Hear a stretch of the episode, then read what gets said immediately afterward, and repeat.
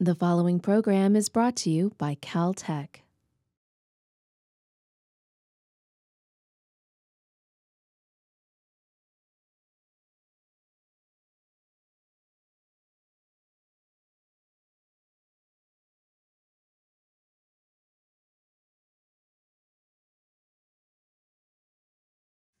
Um, good morning, everyone. I'm pleased we could all uh, attend today for this short course on the topic of surface interactions on Mars.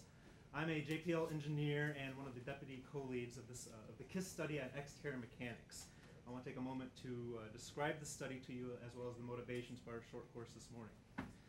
We are here to learn about the physical interaction of our man-made engineered systems with the harsh and often unknown environments found in extraterrestrial bodies. The canonical case that many of us are familiar with is that of driving robots, uh, robotic rovers over the terrain of Mars. While our missions there have been astoundingly successful, it is still issues related to mobility that drive both our science objectives and our mission lifetime. So to enhance our capabilities to model, simulate, and design for these scenarios, we are holding several week-long uh, events this summer, which this is the first day of the first workshop.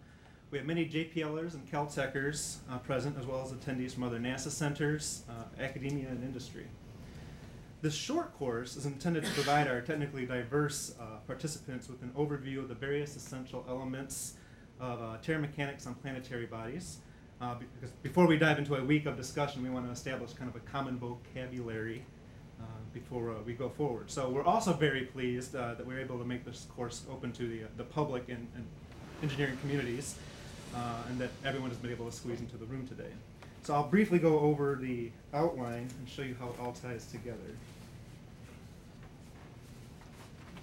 Ray will first, uh, Ray Arvidson will first motivate us with an overview of how we currently do science and geology on Mars. And then Bob Anderson will go further into depth about the types of materials we encounter, their mechanical properties, how we characterize them, and even simulate them here on Earth. Jose Andrade will then take us through the basics of soil mechanics, uh, which will lead into the equations of terra mechanics. This is a field of semi-empirical equations that has been developed to, uh, to predict the mobility of ve uh, wheeled vehicles uh, in soft terrains. Carl Iagnemma will cover this topic and its ever-increasing extension to planetary explorations. My co-deputy from Caltech, Ivan Vlahinic, and I will take turns introducing our speakers, and I'll begin right now with our first speaker, Ray Arvidson. Ray was uh, educated as a geologist at Temple and Brown University. He's currently chair of the Department of uh, Earth and Planetary Sciences at Washington University in St. Louis, where he's been since the 70s and received numerous research and teaching awards. Ray is uh, known around here at JPL and Caltech in many roles, including that of Deputy Principal Investigator of the MER rovers and co-investigator on the Phoenix Lander's robotic arm. He is also head of NASA's Planetary Data System Geosciences node, which collects and processes the many terabytes of data that our planetary missions send back to Earth. His research interest is in remote sensing. He's written numerous articles and books on that dealing with Earth, Mars, and Venus. Ray led an effort that started with an assessment of the Spirit uh, embedding incident on Mars two years ago, which has brought about this community and workshop that is gathering here today. However, I would say that neither the recent decision to end Spirit's mission nor the occurrence of this workshop is the culmination of this effort. Rather, uh, Ray continues to motivate the field of terra mechanics so that we can assist Spirit's sister opportunity on her steep ascent uh, to the rim of Endeavour crater as well as guide MSL's curiosity as she faces mobility challenges unlike those that our rovers have seen so far. So I'm going to go over some of what we're doing in terms of remote sensing of Mars, but it's a huge field. So what I'm going to try to do is focus it down to of relevance to terra mechanics in terms of material properties, and focus it down to a tactical issue, and that is opportunity is less than 3,000 meters from the rim of a 20,000 meter crater called Endeavour. And if we get there and get into those rocks, we'll be looking at ancient rocks that we have not seen before, and we think there are clay minerals exposed on the rim. We've been traversing more than seven and a half years across Meridiani Planum, looking at ancient lake beds. But if we can get to Endeavour, we can get to the rim and make measurements, we'll be in a new geologic environment and be able to go back and try to reconstruct environmental conditions older than anything we've seen so far with opportunity. So what I'll do is focus in on how we're using remote sensing uh, to get at the properties and to help the rover planners direct the vehicle to the right outcrops on the rim of Endeavour, rather than trying to cover all of remote sensing, which takes a semester. And I'm going to motivate you guys per instructions. So we've been doing a lot of coordinated observations between opportunity and orbital assets, beginning with the Mars Express and the Mars Global Surveyor. With Mars Express in terms of Omega, which is the French hyperspectral imager that operates from 0.4 to 5 micrometers, and looking at the mineralogy that one can retrieve from those observations to help understand from a broader context laterally uh, what opportunity is seeing. So those are coordinated observations.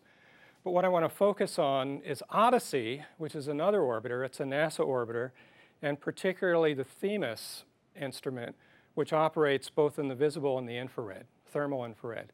In particular, retrieval of thermal inertia, which is related to the thermal physical properties of the surface, ultimately grain size distribution and the degree of cohesion of the material. So it has definite impact on terramechanical properties.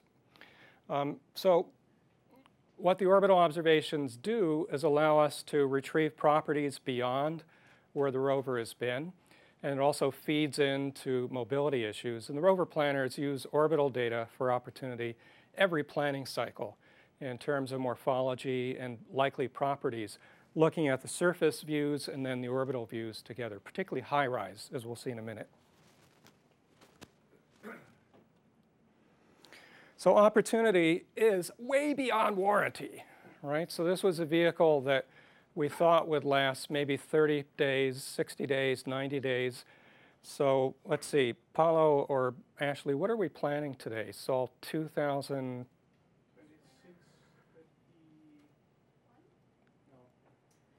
It's been so long we can't even count. It's in the 2000s.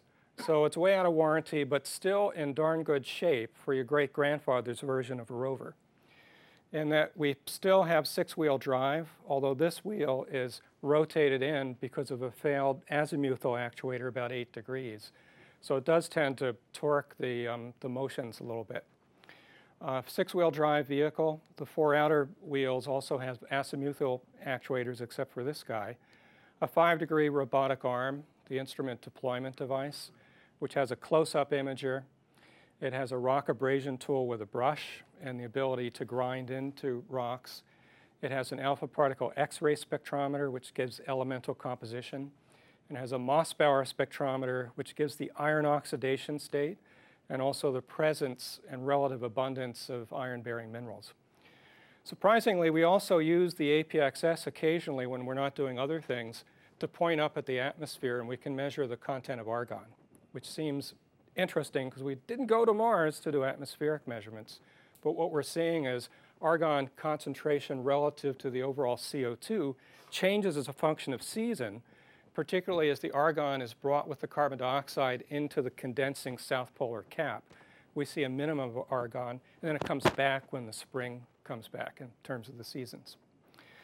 Panoramic camera with multispectral capability from 0.4 to 1 micrometer. It's also stereo. NavCam for navigation, it's panchromatic. Unfortunately, in Mini-TES, the emission spectrometer, which is important in terms of thermal physical properties and mineralogy, and operated from, from about 5 to 29 micrometers, hasn't worked for a while. It's non-responsive. But generally, we've got a good package, instrument package, and good capability. And Paula, we drove just over 500 meters last week almost 600 meters. So we're going a little bit too fast because I'm not sure I can get everything ready uh, in terms of what we're going to find at Endeavour, so we should slow down a little bit.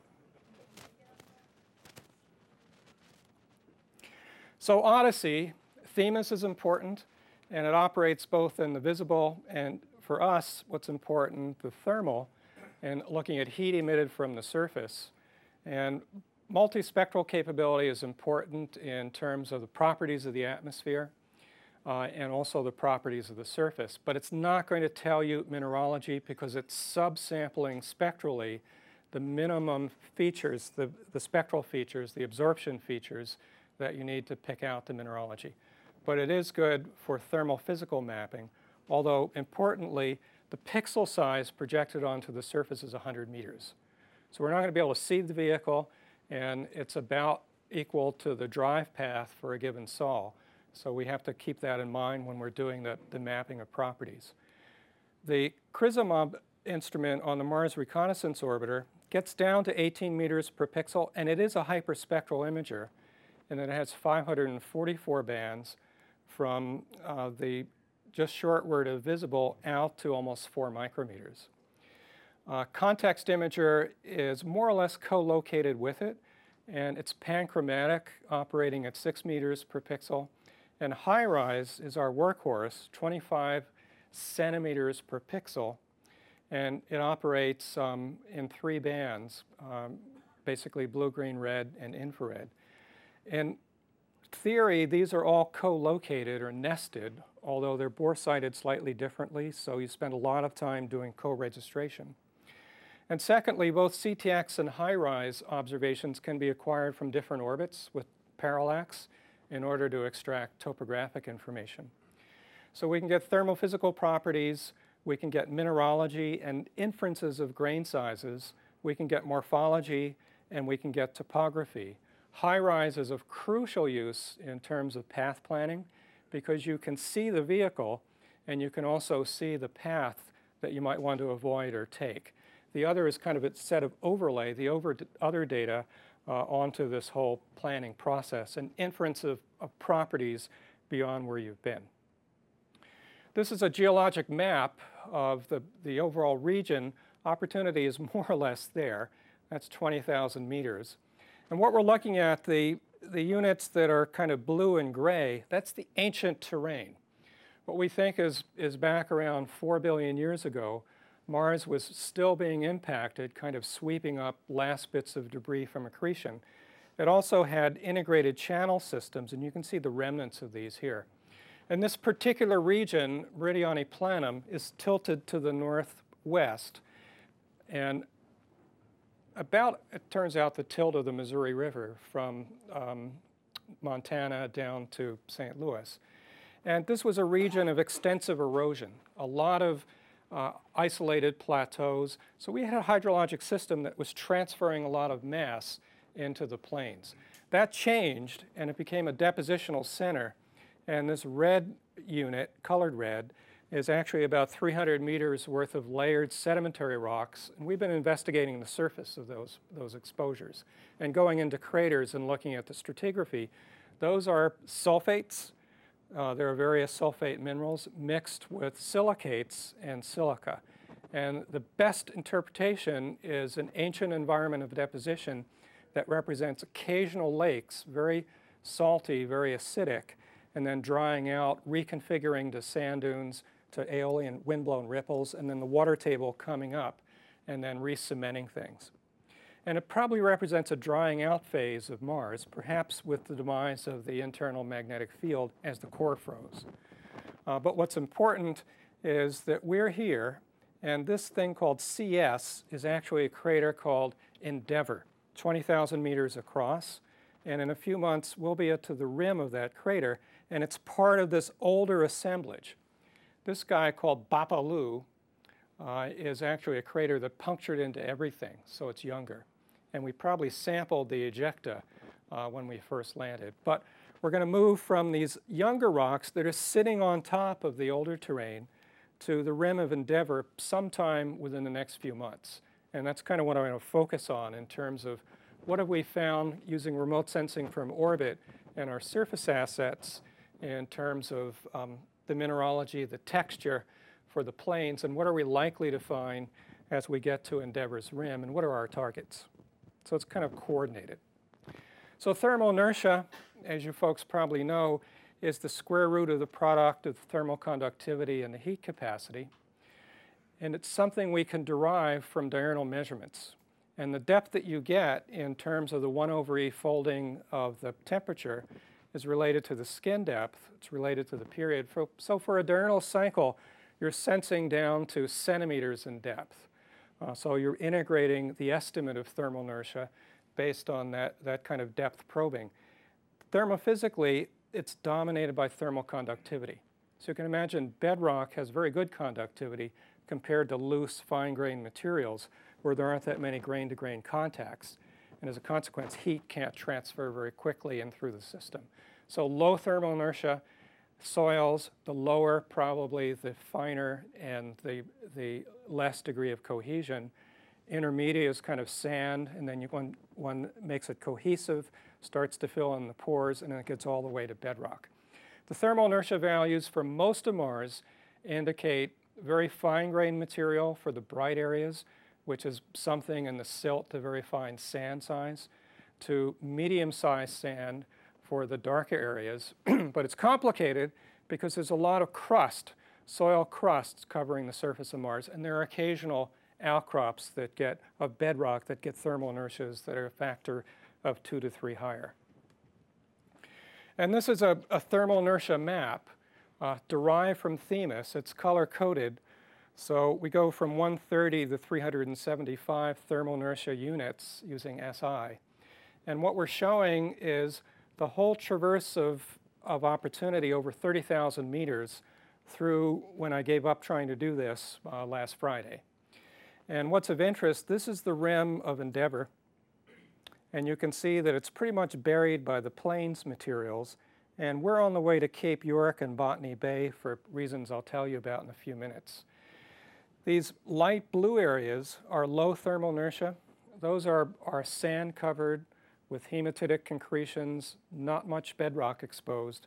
And we traversed into this kind of yellow area, intermediate thermal inertia, and that's a mixture of very thin sands, some hematitic concretions that are about five millimeters across, and bedrock exposures. And that's the terrain that we're on now. But note that when we get to Botany Bay and Cape York, the thermal inertia is a lot higher. It's a lot higher. And we'll see from HiRISE the reason for Botany Bay, which is the, the plains material surrounding the rim of Endeavour, the dissected rim of Endeavour, Botany Bay is, is bedrock exposed for the most part. So it's higher. Still has some sand because it's not 800 units, which is pure bedrock, but we can see bedrock in HiRISE. And one of the issues is what's causing the signature in Cape York? Because we want to drive there because we think that's where the Noachian crust is exposed. It's the closest location from opportunity to Endeavour. It's fairly easily traversed as compared to these rocks. Cape Tribulation is 80 meters high. Inboard, the slopes are 15 to 25 degrees, and that will present mobility difficulties. So we're going to do uh, Cape York first. This is a view from quite a while ago, Sol 2563. This is the view from PanCam, and it's not exaggerated, but there's Cape Tribulation, there's Solander Point. Botany Bay and Cape York are here. You can't actually see them from where they are. It, they don't have much relief, and they're tilted inboard on the crater. At some point, you know, if we get, I don't know, eight years worth of, of measurements, we might try to do this ascent but the interesting rocks are, are tilted in on the inboard toward the, the eastern side. And it's a mother lode of a clay mineral called iron magnesium smectites, based on identifications of combination bands that are iron magnesium attached to hydroxyls from CRISM.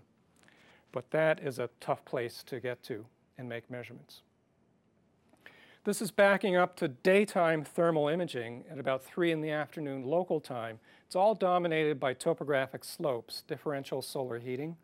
Victoria is a crater we, in, we investigated over uh, the winter season, our winter season, and here's Endeavour, and we're headed for here.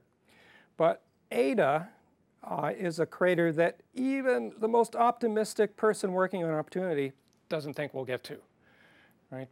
It's a joke, guys. That's 20 kilometers, okay? We're not going to get there. But we can visit it from orbit. And uh, let's what I'll show you next, uh, and then some data from Santa Maria and Victoria, and then we'll wind up talking about Endeavour's rim. So that's Ada from HiRISE. It's a relatively young impact crater. It's about 2.2 kilometers wide. And what's of interest are these bright rocks exposed on just beneath the rim on the inner wall. So we'll blow up the HiRISE to the next view, about 170 meters across. what is the mineralogy of these rocks? That was what was of interest to understand the stratigraphy, the layers that are exposed from these, these ancient lake beds that have been reworked and re-cemented. That's large enough to be sampled properly by CRISM's 18 meters per pixel, 544 bands. Uh, so that's what we'll begin with first. So this is a CRISM observation. You know, we're not looking at 25 centimeters per pixel, 18 meters per pixel of Ada. And this is the sunlit part of those bright uh, wall rocks. And when you go in and pull out a reflectance spectrum, this is the amount of sunlight reflected versus wavelength from visible through about 2.55 micrometers. This is a, a tough retrieval to get because you have to model the gas band transmission losses in the atmosphere, carbon dioxide, water vapor, carbon monoxide. You have to wor worry about scattering and absorption by dust aerosols in the atmosphere. You have to worry about how the surface scatters. So there's skylight, there are transmissive losses, there are additive features. So we use a radiative transfer code that's been proven for terrestrial work and also other planets called DISORT. And this is a, a, a retrieval for that spot, those bright rocks. And it's noisy because there are only a few pixels. Uh, and it, this 2.1 micrometer asymmetrical band is characteristic of a water uh, combination band in a magnesium sulfate lattice. And it's particularly one molecule of water in the, in the unit cell. It's kieserite, most likely. Whereas the left-hand side is dominated by iron oxides, electronic transitions. And the area surrounding uh, looks to be more electronic transition dominated and doesn't have this diagnostic feature. Well, that's nice uh, because what we wanted to do is with a normal set of observations with CRISM, identify the, the nature, the spectral dominance in terms of mineralogy of this surface. So back last August, we realized the features that we're investigating with or from, uh, from the surface with opportunity are small compared to the pixel size of 18 meters. The way CRISM operates, the optics are on a gimbal. So what we do is coming across is actually change the, the pointing in order to get those 18 meters per pixel cheek to jowl. So we developed the technique with the, the actuators to actually oversample in the long track direction. And that allows you to actually do some sharpening, but at the expense of decreased signal to noise, right? Because the system is designed for the 18 meters per pixel. But it's a technique that allows us to go in for and examine relatively small features with the realization that our ability to extract fine spectral detail is compromised a little bit, so it's trade-off. And here's what's of interest. This is the distance between pixels for one of these oversample observations versus the row number. So you take a, an image cube, and then you just follow along the path of the observation. That's a particular set of rows, and this is a particular column or sample that we're moving down. And that's zero distance. And this is, the red lines represent the actual gimbal motions because we actually in, have encoders on the actuators. So there's jitter, we're moving all over the place. Oh, you know, to a geologist, well, you're messed up. To you guys, engineers, you can use jitter, right? Because you're oversampling, and as long as you can reconstruct the history, then it allows you to do image reconstruction at a finer detail. It's basically an along uh, track Laplacian but each pixel needs a, a particular uh, high-pass filter. So you can actually sharpen the images down less than 18 meters uh, down to whatever you dare to use uh, as long as you understand what's happening in terms of the photon noise. And to show you what's happening here, here's a crater called Santa Maria, and that little bright halo is the edge of the crater. And then there's basaltic sand, dark material that's blown out. And this is a blow up in which we're following the row in this particular column. And what's going on here, this is a map of longitude and latitude of the pixel locations projected onto the surface. So 1, 2, 3, 4, 5, 6, 7, 8, 9, 10, 11 are increasing distances, but variable distances as we move along the surface. Then, uh-oh, 13 is going backwards. Because of the jitter in the encoder, we actually move backwards. And what's happening is this dark material in the crater shows up beyond the actual location because we're moving backwards. So it's moving back into the dark area and putting that pixel uh, onto the next location in terms of the row. As long as we know where the hell these things are, we can use it in terms of image reconstruction to the extent there's overlap. So here's Santa Maria. This is the place we visited over um, winter break, if you will, for the academics. And what's of interest, it's about the size of a football field. And it's relatively new, and you can see blocks that are thrown up. So we wanted to investigate the structure, the morphology of this area. And from oversampled data, what we see is this area is spectrally interesting. It's not been seen before in any place that we've been. So we actually used the CRISM data to have the vehicle drive to this location, and then we spent solar conjunction making, making measurements, long duration measurements with the in situ capabilities. So it's this area that was of interest. And it corresponds to this area code Yuma and right on the other side. By the way, there's Endeavour's rim off in the, on the horizon. This is actually the far side. Uh, that's about uh, 30,000 meters away. And you can't see Cape York and Cape uh, Botany Bay because they're, they're, they do not have much relief. Solander Point, Cape Tribulation, way off to the side. Lo and behold, doing that reconstruction, one uh, backs out that same mineral signature of kieserite for that southeast corner. And this was pretty neat in that we used the orbital assets with the sharpening to drive the vehicle to a particular location for surface measurements. And this was the outcrop that um, we stayed on for a couple weeks and made long duration Mossbauer measurements. This is a mess but this is the only way to explain the compositional data. So these are all the observations of rocks that we've done during the course of the mission for Opportunity, where we're looking at 11 oxides and I think um, 100 some samples. So this is a form of principal components analysis where we're rotating through that hyperdimensional space to find the axes where, when the data are projected, capture the highest fractional variance. So 82% on factor one in terms of the loadings, and 3% or thereabouts on factor two. And what's of interest, these are normalized in such a way that uh, all these numbers represent observations on a particular sol or Mars day.